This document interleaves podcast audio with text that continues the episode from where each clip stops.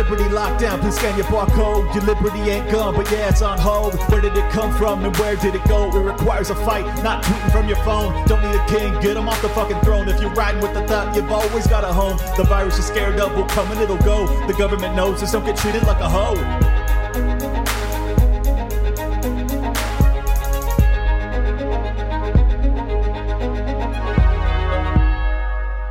Welcome, everybody, to another special episode of Liberty Lockdown. I have the great Matt Market Zero Donny Kibbe in the building, host of Kibbe for Liberty on Blaze TV. Welcome aboard, sir. I didn't expect a Big Lebowski reference right out of the gate. I know you're a fan, so I just wanted to, you know, hit you hit Yeah. you with some fun first.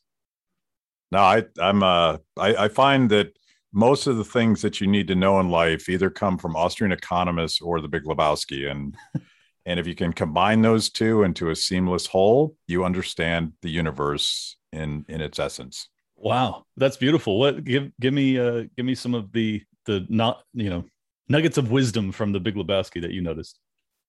Well, it's it it's all about it's all about the process, right? Like the the dude is unflappable and he goes through life without presuming that he knows too much about the world and and to me it's it's the essence of of the arrogance of any central planner um, Mm. let's let's let's mention Fauci since he's the central planner of the moment but Indeed. pe- people that think they know too much about about sort of redesigning the entire world the dude just rolls and sometimes there's gutters and sometimes there's strikes and and to me that's the perfect metaphor for the world we live in you you you, you bust your ass you focus you you think you have plans but the real test in life is when your plan doesn't work out Hmm. And you have to adapt right and that's that's something that that that you learn as you get older that um, it's not it's not really what you accomplish so much as how you bounce back when you fail and if you're not failing you're probably never going to accomplish anything anyway Yeah, or you're not you're not trying to accomplish anything that's uh you know of significance if you don't fail ever. I I, I definitely agree with that. Uh, speaking of, I uh you know I was a mortgage broker for 15 years and saved and invested, and I uh, I just had a two year waiting list to get a brand new uh Z07 or whatever it is Corvette. So I've been on a two year waiting list It arrived this morning. I'm thrilled out of my mind. I post about it on Twitter, and what do you what do you guess? I get a bunch of people hating on me for it. Um, and it's just, you know, even from the libertarian community, especially if you know me, if you've listened to my show, you know, you know, I'm, I worked hard for this. It's not like, uh, you know, it's not like a, uh, hit a lotto ticket or I'm a trust fund kid or something like that. But, you know, even in the liberty community, they're like, they're like, look at this fucking guy, you know, people Yeah. get pissed. It's, it's sad. it's you know it's probably it's i'm sure the last two years have have really sort of sped up this process where we're, we're now crippled by envy and we world about worry about what the other guy has Mhm. and you, and you see that in in authoritarian cultures that it very much dehumanizes people because i'm old enough to remember when you worked hard and you achieved something and you went out and bought a cool car and by the way i saw these pictures this morning Oh, Um, thanks. that's It's a pretty, it's pretty cool, that's right? something to celebrate right like yeah. hey I, I i accomplished something and this is how i chose to celebrate that um you know maybe you're not into cars but but that's cool and Yeah. but if you resent me for it like go fuck yourself my sentiment exactly thank you matt uh yeah i mean that's i think that's what what disturbs me about it is you know and maybe this is just kind of my my makeup but when i was young and poor which was most of my youth um you know whenever i saw someone that was succeeding i looked at them as inspiration and i looked at them as kind of a role model or i would always ask them what do you do for a living? And and how are you you know how are you achieving this? Um and i think that's why i'm where i'm at. You know i think it's a really it's a really unhealthy way to look at this situation and go oh this guy has something i don't therefore fuck him. You know like that's that's just not eh, you'll you'll never achieve the things that are really um you know outlandish and outrageous if you just constantly are upset with people who have any any modicum of success. And and also it's not a lamborghini. I mean it's a corvette. It's an american made car. Like i'm not i'm not a multimillionaire. Come on. I assume you wear your mask in the corvette right? Of course you know. Yeah. I mean well th- but it's like is- like the the uh you know the, the this this gets into the kind of the safetyism of the world we're living in right now um apparently part of this philosophy of of 100% guaranteed protection. Nothing bad is ever going to happen to you. You're never going to get sick.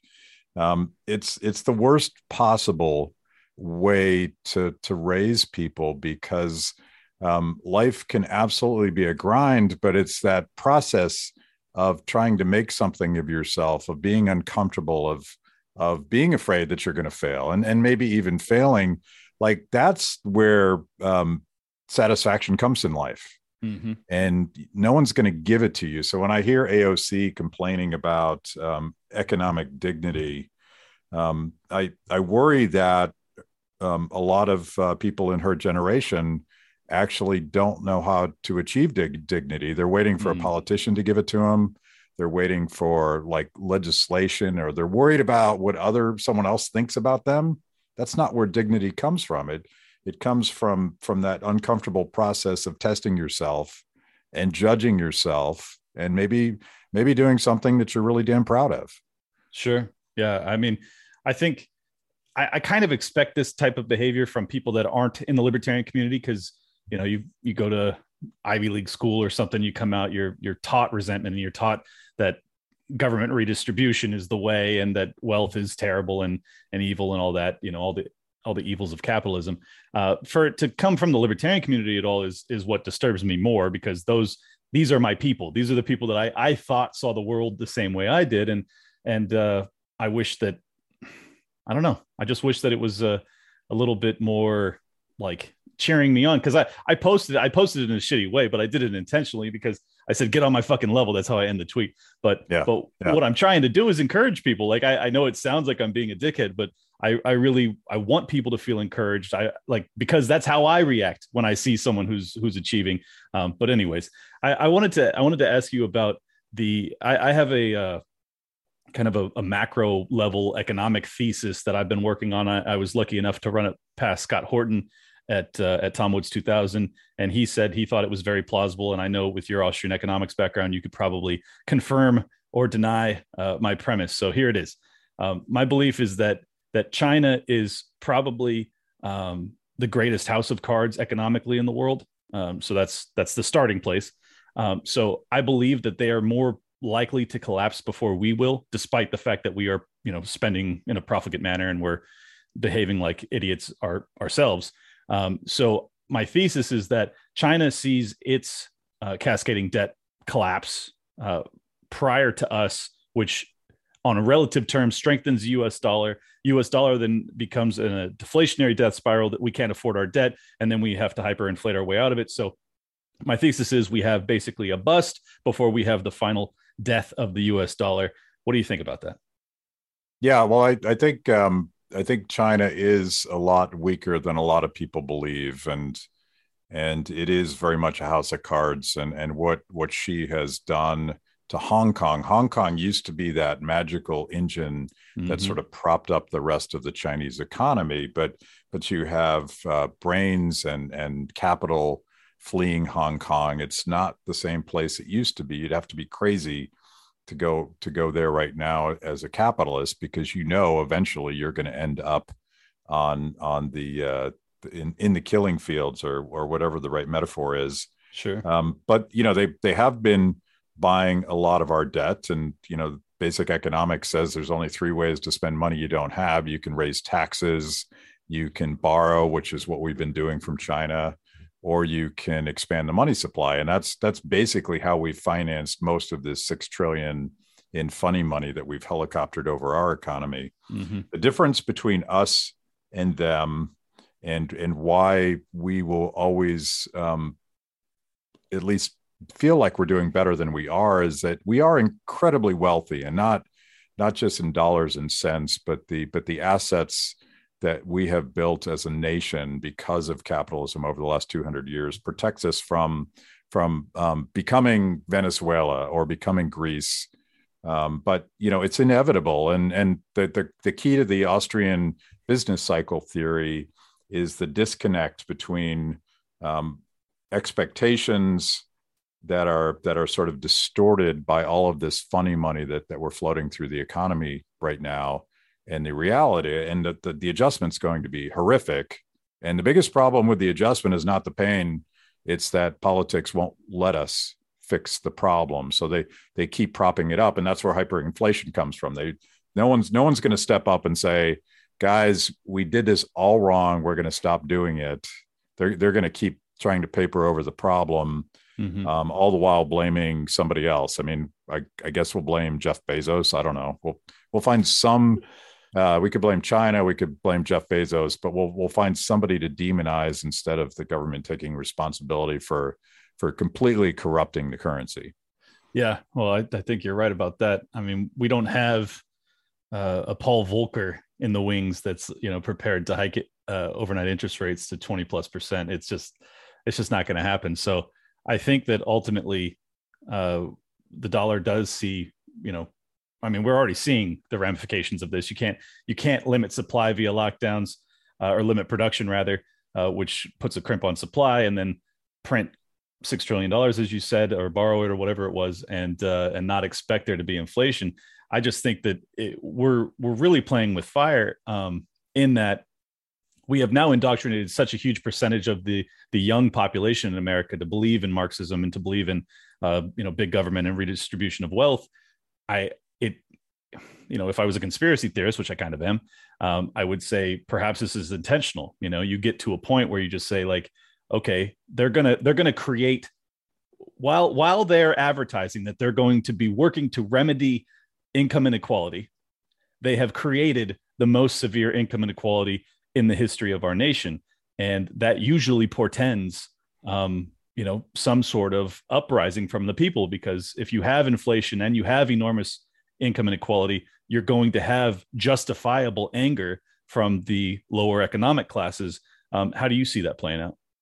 Yeah, like uh, so we've we've essentially, you know, I'm I'm I'm a big fan of small c conspiracies in the sense that Adam Smith talked about mm. the natural tendency of of business people to conspire, and it, it just goes back to basic self-interest.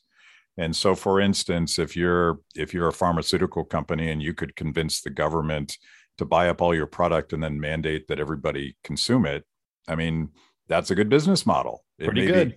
grossly unethical and and bad for everybody all around but it's a good business model and we're seeing that and that that to me is is conspiring against the public but but almost everything the government does is is like that so the you know the question is um, are are government interests exploiting the pandemic to to grow their power. Well of course they are. That's what they do. And they they do it every day. They just i think they stumbled across an opportunity to scare the living shit out of everybody mm-hmm. and then say oh we'll fix this by by giving you these these massive benefits what which basically amount to universal basic income at this point. Indeed. And it's why we can't it's it's why we can't uh, rehire people to to work anymore.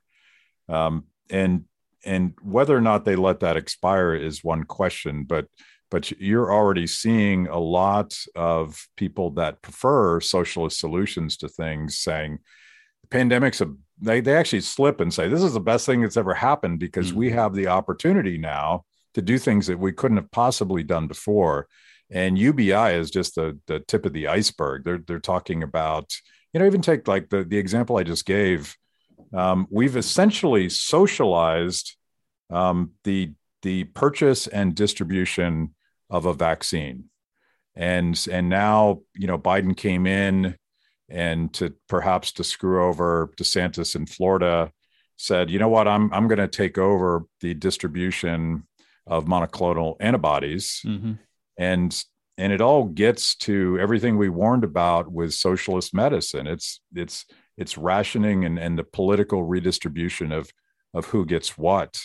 Yeah. Um, that and death panels. it, it, yeah, it's it's very much a death panel, right? Like you're not worthy because you live in a red state. Is that like? And and that sounds ridiculous, but you know, I live in the in the in the District of Columbia, and when they finally got their act together on vaccines here, which took longer than most places because the DC is a is an incredible shit show, um, they actually put a social justice filter over it. I happen to live in a wealthier um, district. And so, just by the fact of living in this neighborhood, and it's bigger than a neighborhood, uh, it's a pretty big block of the district, um, they put me at the end of the line. So if I'd wanted a vaccine, I was deemed, and it wasn't even based on my income; it was based on like my neighbor's income. I was too wealthy to get this medicine. So imagine if I was desperate to get it, which I wasn't. Um, think think about that applied to everything that you will need in healthcare for the rest of your life. Right. So maybe, and this goes back to death panels, right? Maybe you're a little too old to get that cancer treatment. It doesn't make sense for for the global budget.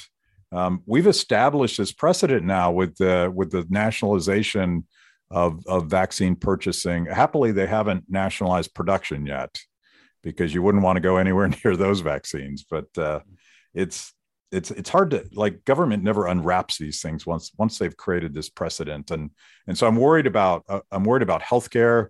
I'm worried about the fact that that people um, think that the government will actually pay for them not to work in a way that we've never seen before. I'm worried about the total destruction of the currency.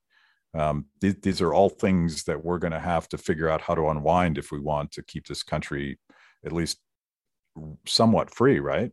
Yeah, no, I totally agree. Just to clarify, what was it based off of like your zip code? Was it just too wealthy of a zip code, or was it actually your neighbors? It's um, it's wards. Like the district is is divided okay. into wards, which uh, determines city council. And I, I live right uh, two blocks uh, behind the Capitol, hmm. and and and we bought here when it was when it was a very affordable neighborhood. But but since we've been here the last fifteen years, it's it's it's surely one of the uh, not the most expensive neighborhoods, but it's definitely definitely up there. And sure. and and one of the like the you know they call it gentrification, but surely there are people that were living here um, maybe in their 60s and 70s now that that now happen to live in the wrong neighborhood based on social justice criteria.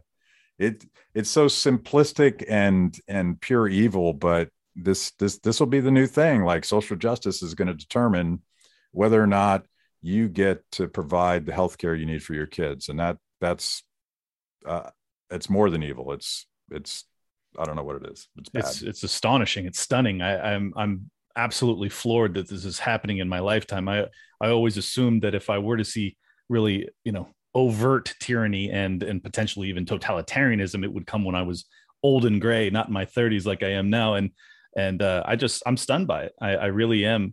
Um, did you did you were you caught off guard by the lockdowns and, and the fact that people accept them or, or did you kind of I, am just curious because I every every time I talk to people like sometimes people go nah I knew I knew the American people were a bunch of cucks like they would they would accept this shit. I I really didn't think we would you know?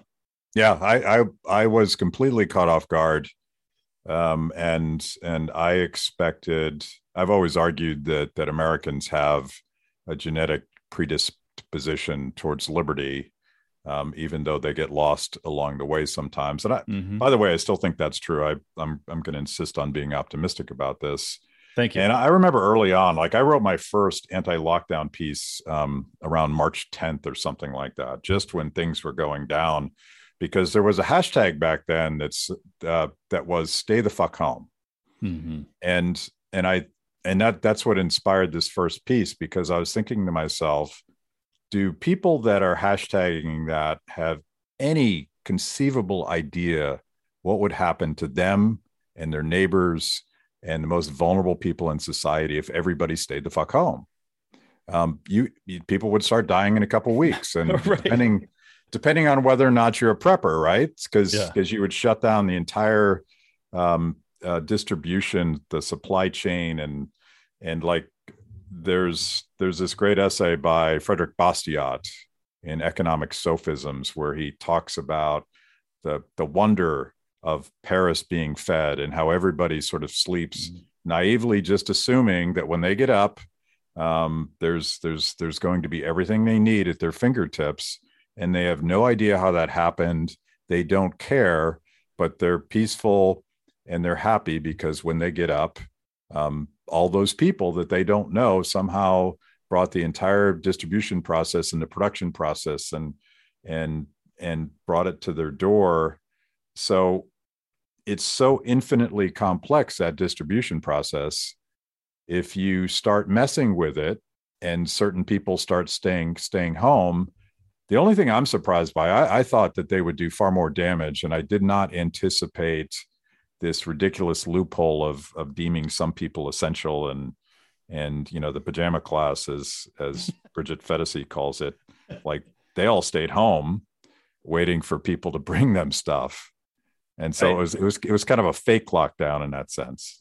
Yeah, I actually I made a thread about this and uh, I was trying to estimate what percentage of the workforce actually stopped producing. And I concluded it was about 10% um, globally, which is yeah. enormous.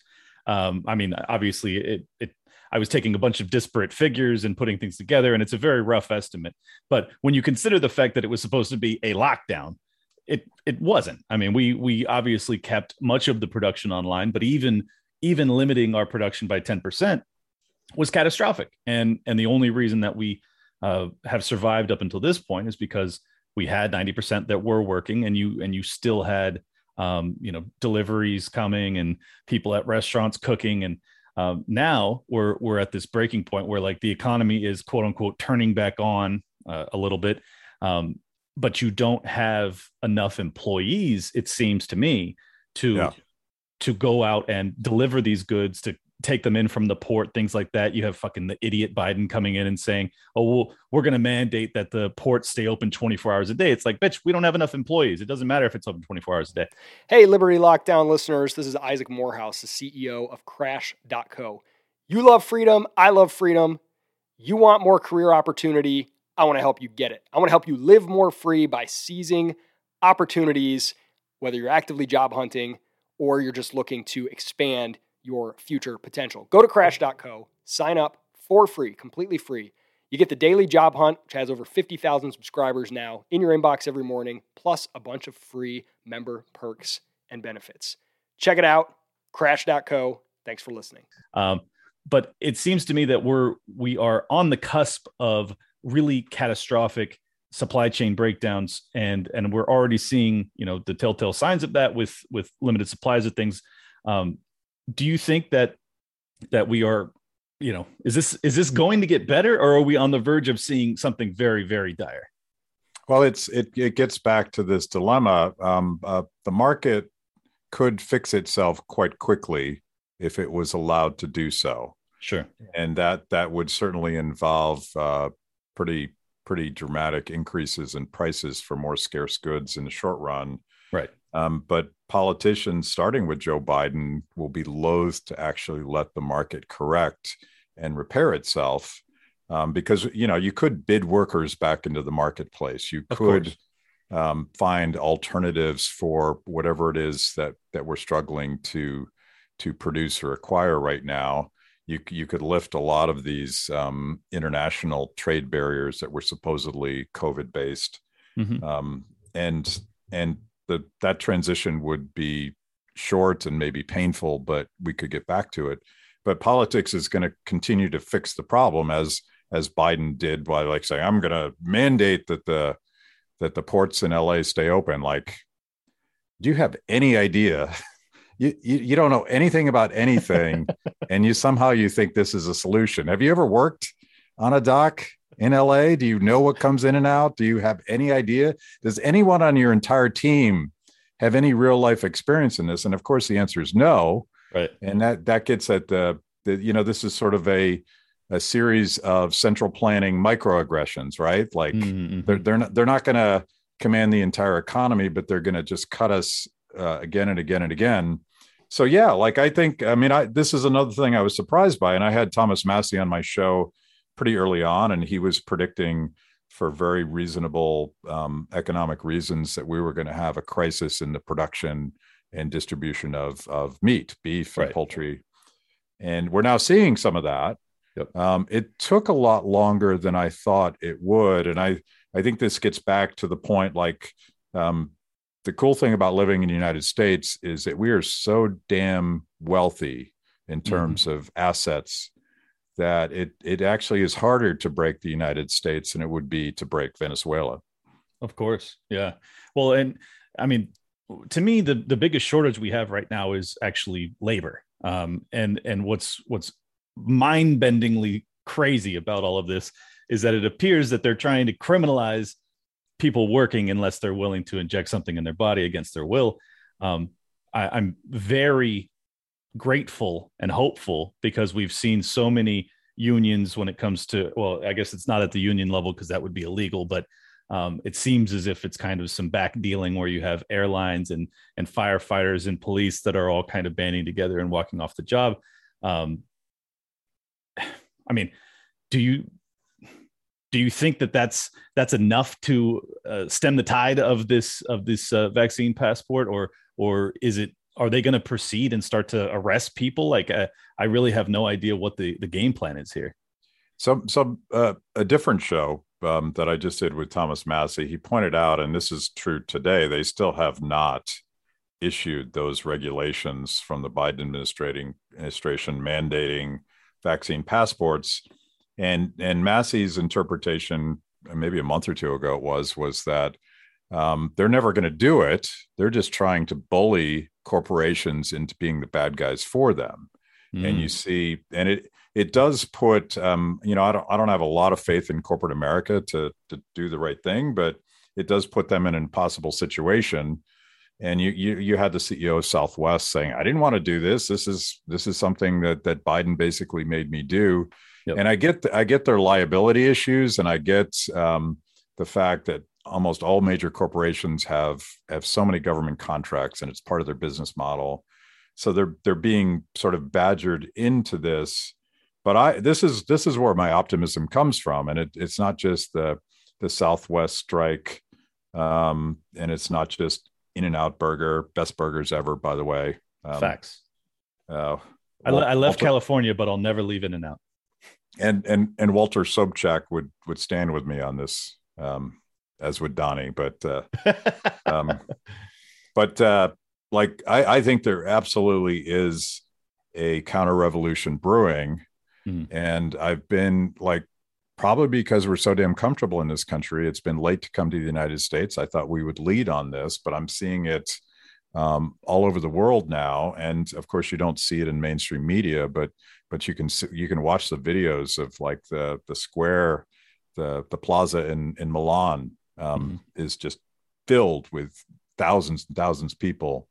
Um, same place all over the country. Um, that's happening here. Of course, uh, people don't cover it, but I think it's it's a it's a new coalition of of people with libertarianish instincts, mm. and and you know they they didn't read any of the books that we read. Um, but it's it's it's civil libertarians from the left who are like guys like Glenn Greenwald who are just horrified at what what his side has turned into, and and independents and people that just want to have the freedom to go back to work. Um, I I think that's the revolution, and and I'm I'm all there for it. And me too and I, you know, my days of grassroots organizing are over, but uh, I, I think that's what it takes. Like politicians respond to incentives, and they will keep doing this stuff to us until they feel the need to back off. Mm-hmm. And and how you do it is essential. I think January 6th is exactly the wrong way to do it. Mm-hmm. Um, but but peace, mo- uh, p- mostly peaceful protest. I get that if you're getting shot with rubber bullets, it's hard to keep your cool, but Right. It's got to be peaceful because we're, what we're trying to do is galvanize the rest of the public to realize just how unjust it is that some people are hanging out in the comfort of their homes in, in their pajamas. They probably work for the government and they're fine. They haven't worried one day this entire year and a half, while the rest of us are like wondering, am I going to have a job? Am I allowed to go to my job because I already had COVID? So I have natural immunity and I'm not right. going to get vaccinated because getting vaccinated on top of that might actually be um, a bad thing to do. Right. Um, this is a reasonable position to have. So I think I, I think all of that brews in a way that that that we we should be hopeful and we should encourage that and we should support it any way we can. Yeah. Well, uh, preach. Uh, I'm I'm thrilled to see it finally. I mean, I, I I expected us to get far more significant protests when it was just the lockdowns. We got almost none um, and it was kind of supplanted by the Black Lives Matter movement and and all that stuff. But um, fortunately or unfortunately, I feel like the government has taken it a little too far. You know, they're they're trying to now, you know, basically get rid of medical privacy and bodily autonomy. And I think that people are finally realizing, like, look, if we don't stand up now, it's kind of game over here. And and that's why I've been, you know, I was I was a crazy person about lockdowns, but when it comes to the mandates, I am like a, a revolutionary. You know, like Yeah, I've, yeah. I've gotten completely unhinged about it. Um, so I I, mean wanted that, to ask, that that fight that fight is everything. Yeah.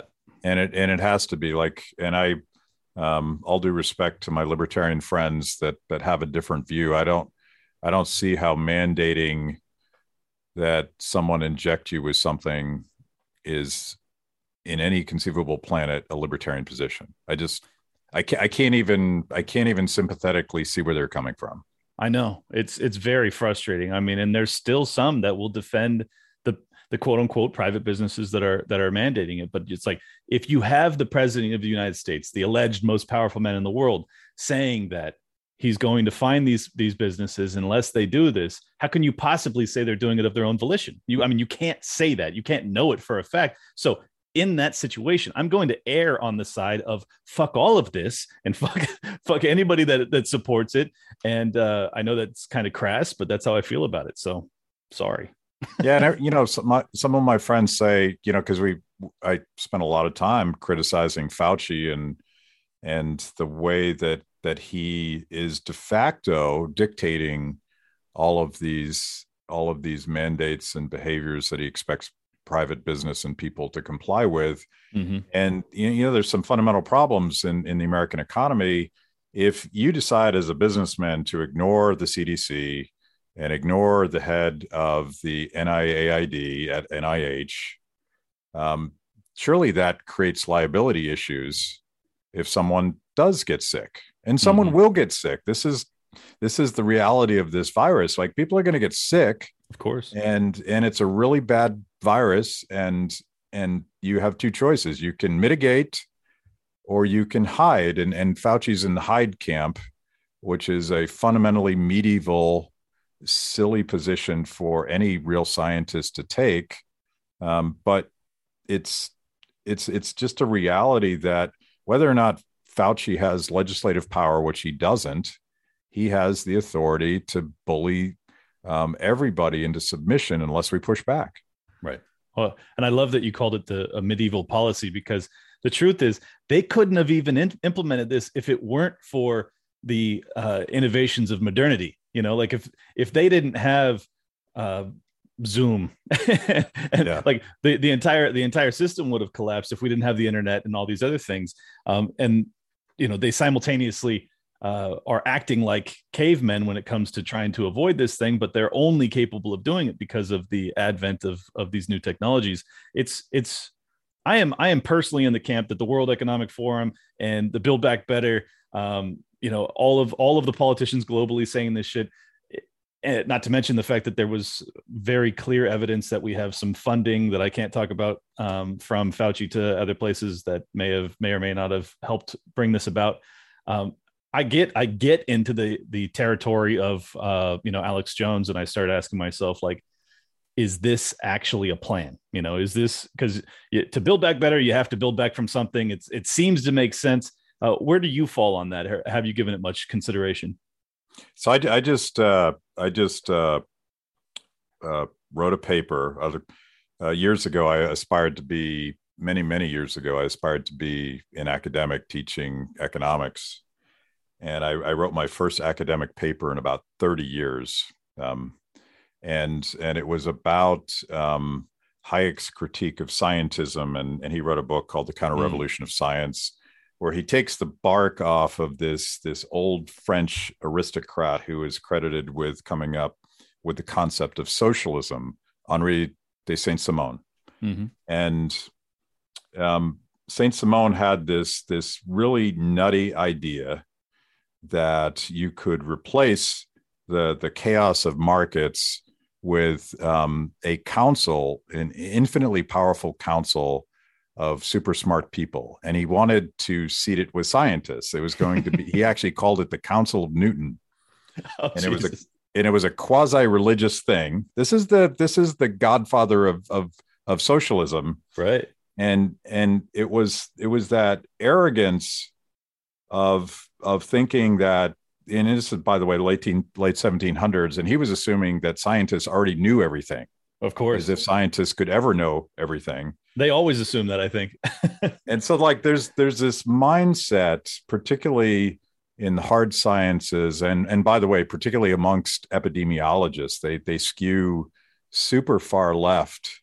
And i think it's because they think that they're smart enough to sort of reorganize mm-hmm. life itself and fauci himself and I, I, wish i could give you the citation for the article i'll, I'll send it to you so you can yeah, publish please. it but but last fall and by the way jeffrey tucker at uh, brownstone found this last fall, Fauci and one of his colleagues at NIH wrote this article that goes way beyond the grand the Great Reset. It's it's it's a it's it's like a either a wet dream or your worst nightmare, depending on whether or not you're a psycho you're a psychotic epidemiologist that's that's actually afraid of human contact in general. Right. And so he has this grand plan to redesign society um, he doesn't want us to gather anymore. He doesn't want us to travel because traveling is what spreads viruses. He wants to reorganize society in every single way. And I, when I read that, I'm like, that sounds exactly like that nutty guy that Hayek was picking on all those years ago. So I think, I think it's a natural predilection, right? They, they're they're naturally fearful. Epidemiologists are, are huge germaphobes, and and they also have this arrogant idea that they could, in fact, um, eliminate viruses if they just got the science exactly right. And and now that we're in it, and now that they know that our tell is our fear of this unknown virus, um, they're actually absolutely wanting to run the table with it. I, I don't. Again, this is a small c conspiracy. It's not a grand conspiracy because I think it's their natural proclivity of smart people to think they know better than the rest of us. And and once you give them power, that arrogance and that power is what Hayek called the fatal conceit. Yes. Yeah. Man, that is that's great analysis and extraordinarily dark. Uh, but but yeah. I think you're right. I think you are right. Um, so I wanted to kind of get out of current topics for a minute and, and ask you about your experience with the Tea Party and what the fuck went wrong. Yeah, yeah.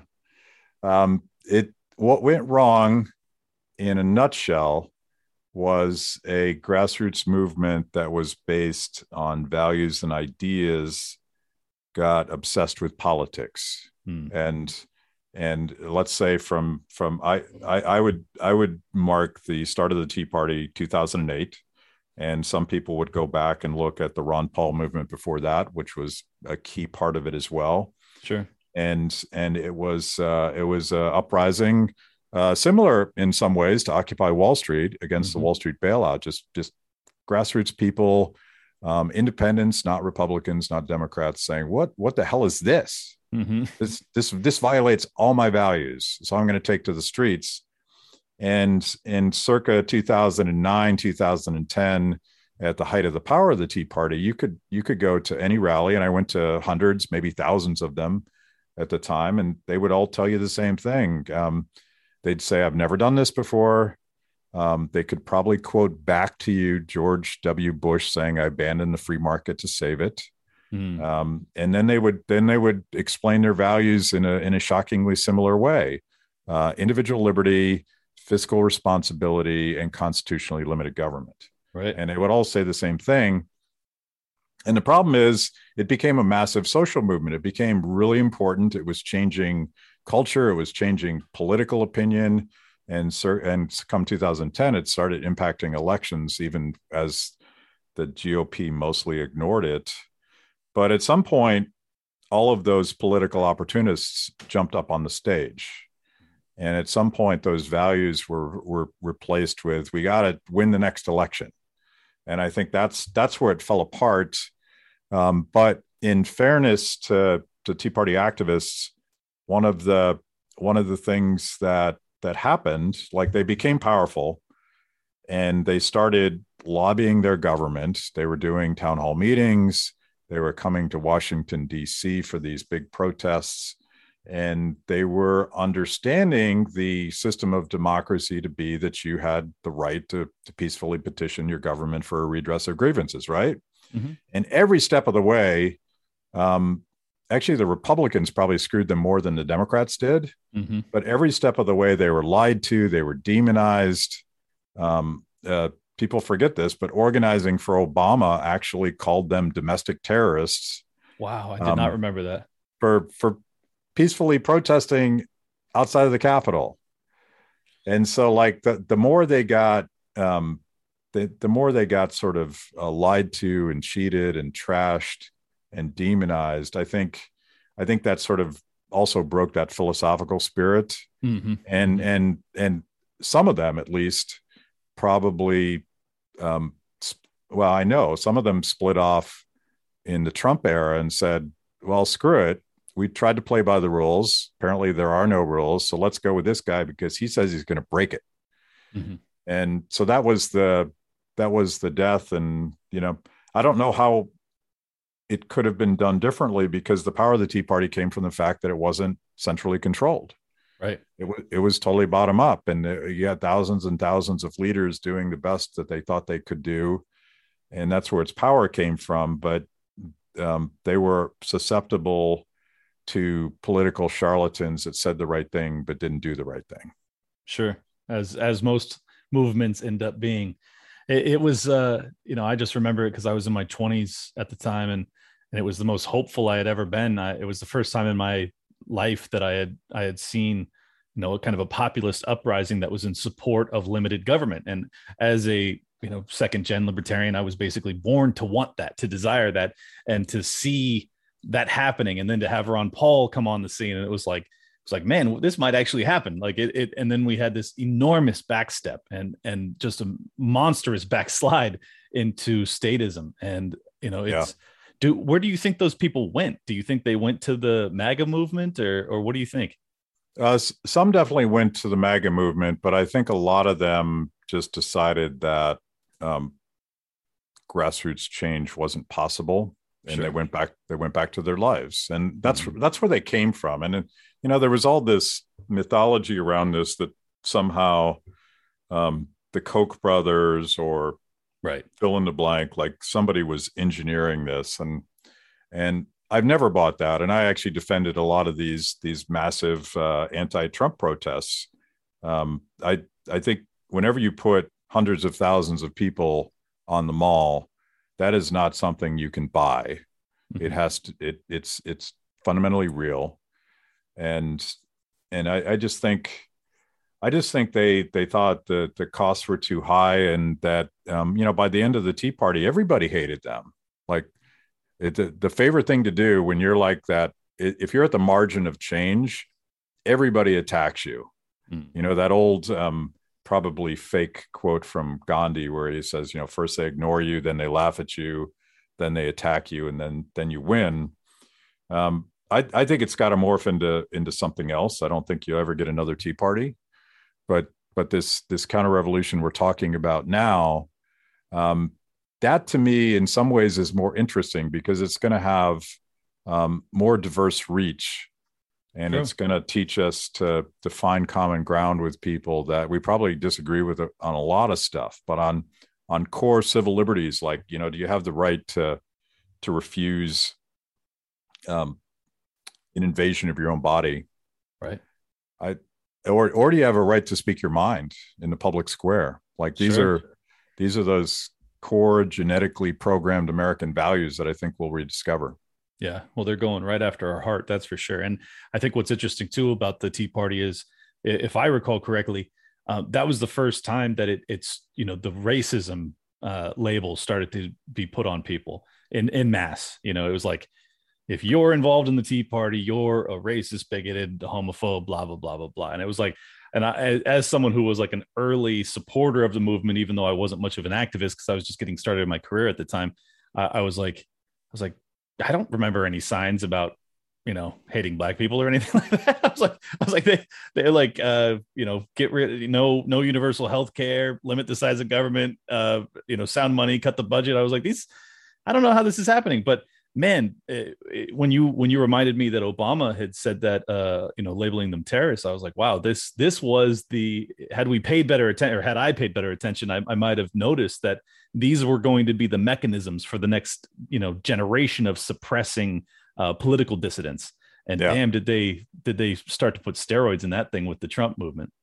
Yeah, they have a they had they had a playbook that you now see um, playing out, and and um, you know I've I've always been, and I, I did a I did an hour long podcast with Glenn Beck that happened to be the day after January 6th, and and I I have a, a at that point I had a 100% unsympathetic view of of what happened because they leaned into the stereotype hmm. that they were violent and you know you you can try to explain that away but there's enough imagery now of of violence at the capitol that and and they're trying to take it to a next level of they're talking about insurrection and all this outlandish rhetoric but you know go back to the you know the tea party is racist was was one of the key talking points and they they tried as as hard as they could to try to find a sign somewhere in thousands of rallies across the country to do that.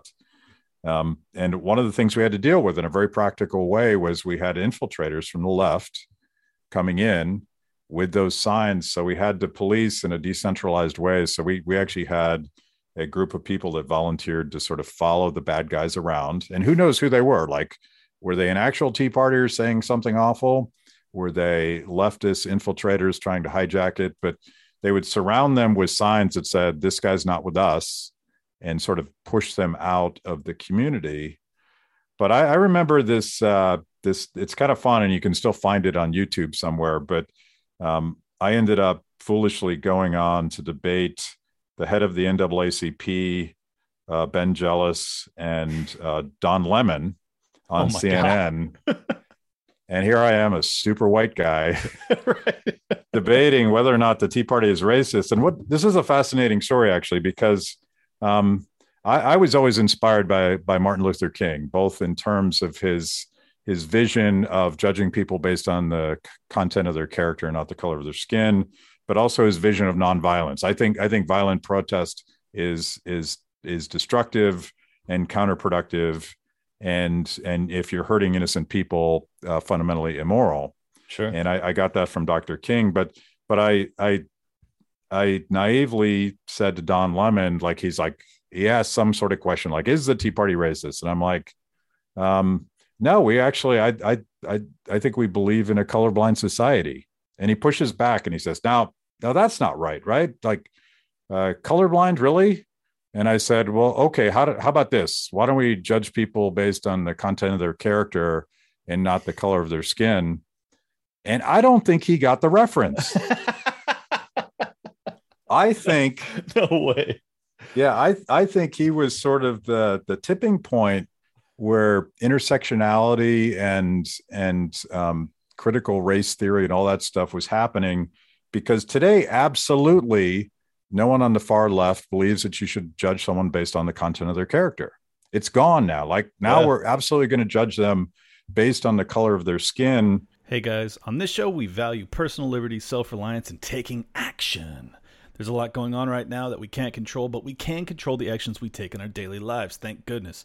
Our new liberty loving sponsor, Lever Gear, creates premium quality tools and accessories that are easy to carry and multifunctional so you can get more done in your daily life. When you're on the go, you don't always have time to run and get your tools. Lever Gear's Tool Card Pro is a credit card sized multi tool that slips into your wallet, or you can use it as a money clip. The Tool Card has 40 tools, including wrenches, screwdrivers, metric and inch rulers, pry bar, cord cutter, cat can opener, and of course, a bottle opener. You drunks out there. The Tool Card Pro weighs just one ounce and it's TSA compliant, so you can take it anywhere. It's made in America from heat treated stainless steel, so it's super strong and corrosion resistant. You'll be confident knowing you have the best card tool on the market. This thing is awesome, seriously. It's the perfect gift for gear junkies, even if it's for yourself. You really have to check this thing out. Get your Tool Card and be prepared to get more done at levergear.com. Again, it's levergear.com. Listeners of this show can use code LIBERTY to save 20% off their first order. Again, it's levergear.com. And at the time, I was just like gobsmacked. I'm like, you, you don't know who Dr. King is? I thought we all agree. I thought everybody in America agreed on this, and and of course, um, you know, fast forward um, ten years later, we're arguing about this every day about whether or not it's okay to discriminate against someone based on the color of their skin. And I'm like, I, I, don't know where that came from. I, I have smart friends that tell me where that came from, but I, I think it's so un-American. No, it's it's horrifying. And Trump was one was right about one thing. Don Lemon is the stupidest man in America. Confirmed. Um, so yeah, speaking of uh, you know creeping uh, totalitarianism with the FBI labeling people terrorists, Obama mentioning it a decade ago, I guess. Um, my my buddy Magnus Panvidya, who is a anarchist activist, um, was approached by at his home uh, the FBI again today, and he's and he's had that uh, quite a few times as far as I can understand it. Um, what what are they? I mean, I think it's it's fairly obvious what they're doing. They're trying to scare the shit out of people and and suppress any sort of political dissident, um, much less a anarchist movement or a, or a hard hard libertarian movement. Um, do you think that that prevails? I mean, do you think that how do you respond to that? Because, like, for instance, you said you would like us to, you know, peaceful protest is the way to go. I agree with you. But if you have someone who's peaceful, which, as far as I know, even though Magnus is well armed, he is totally peaceful. Um, yeah. What do you do in that situation? If you're being yeah. labeled a terrorist and you're being jeopardized with potentially life in prison or something insane, um, I just don't know how to handle it. Yeah, I mean it's it's a it's a growingly difficult question to answer, and I would I would actually refer back to the civil rights movement and and Dr. King, and I I wrote about this in several of my books, including the last one, "Don't Hurt People and Don't Take Their Stuff," how it was that the FBI targeted MLK. Hmm. You know, they they bugged his house and they got dirt on him, and they they actually tried to convince him to kill himself. Yep and the way he responded, I think, um, I, I it, it's not an easy it's not an easy advice to give people, but because um, you know ultimately he gave his life for his beliefs, but he was he was always nonviolent. Um, he was always pushing aga- back against uh, you know the Malcolm X wing of the civil rights movement that wanted to take to the streets with with their guns, and and he used public opinion as his weapon against the FBI. Mm-hmm. And that there's a there's a book um, uh, that I that I was that I always gave to Tea Partiers. We we we did reading groups on this book called A Force More Powerful, and it's ten case studies of nonviolent social re- revolutions that that toppled tyranny, and includes some obvious examples. Uh, you know, Gandhi in India, uh, the Solidarity Movement in Lech Walesa, and and the, the American Civil Rights Movement. And, and by the way, Lech Walesa's enemy was was far more dangerous than than Herbert Hoover, right? Mm-hmm. Um, but the way that you win these battles is through public opinion, and you know, forget the censorship. Our megaphone is so much bigger than it's ever been before. We don't have to go hat in hand to three TV networks to tell our story. True. Um, and and I, I think the the answer always has to be tell your story, um, tell uh, show injustice for what it is, and and engage people in the middle that don't yesterday didn't care about it. Tell them your story and get them to care about the injustices on you. And that this is why I think January 6th was so awful. I don't think it was a coup. They had no plan, sure. but they have they've created this narrative that the Democrats are going to try to run through the through the uh, midterms as long as they can run through it. They're going to create this massive domestic surveillance. Um, they're going to treat every American citizen as a potential terrorist, and and the the problem with us creating the counter narrative is that they can point to that, but that's no excuse for not um, assuming that you're always on camera and you're always your job is always to convince people at the margin that that liberty and and and freedom and the right to speak up in the public square um, that that we actually we've earned that. That's ours mm-hmm. and that, that's a hard thing to say like i, I get it um, and particularly now when when people are are losing their livelihoods for for for defending their basic civil liberties. But I don't. I just don't have a better answer. Yeah. Well, Um, I think as Joe as Joe Biden pointed out, he's got all the tanks.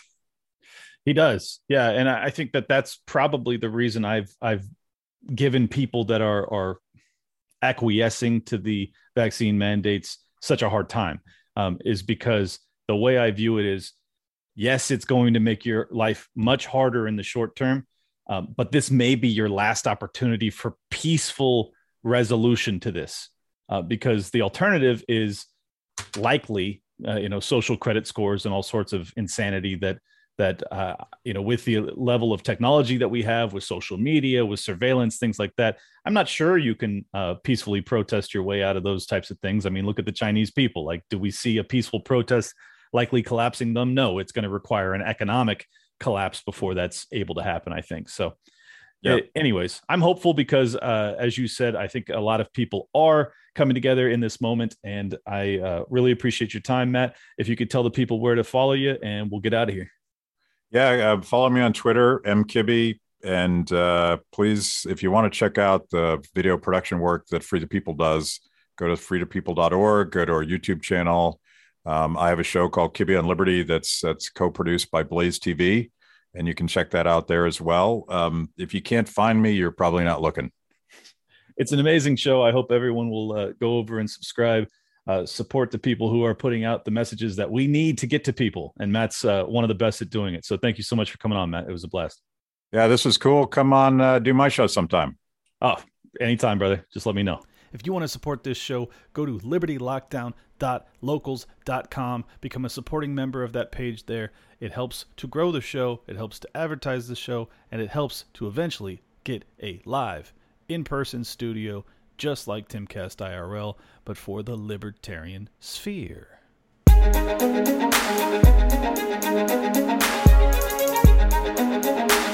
Big shout out to everybody that's been with me since Jump Street. Appreciate y'all.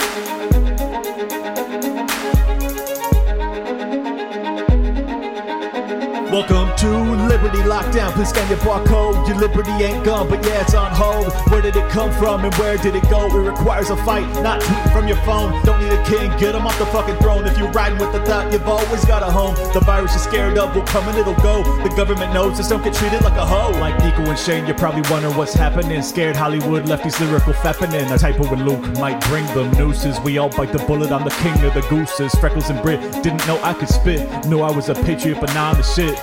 Peter Quinones, invite me on. Which podcaster sends custom songs? Part of the problem? Now I stand with the people. Dave showed the way, but I am unequal. Lions of Liberty, now hear me roar. Beat running out, but I got a bit more. Robbie the Fire, always running his mouth, but I made him a sandwich. Now I'm man of the house. The malice for Nick, but you're welcome to quit. Or win over BLM with the fire I spit. Friends against government just call us fags. Copy the Cairo, put mummies in the bag. Liable opinions get thrown on the ground. Silky Smooth Tom was the only sound. Getting so hot must be Air July. Screaming in the mic, a ripper 59. Miles to ratio that black guns matter. Now all these lefties got crazy small bladders. None of us wanted war, but we're ready. You know I be bopping and rock steady. Liberty lockdown, please scan your barcode. Your liberty ain't gone, but yeah, it's on hold. Where did it come from and where did it go? It requires a fight, not tweeting from your phone. Don't need a king, get him off the fucking throne. If you're riding with the thought, you've always got a home. The virus you're scared of will come and it'll go. The government knows just don't get treated like a hoe.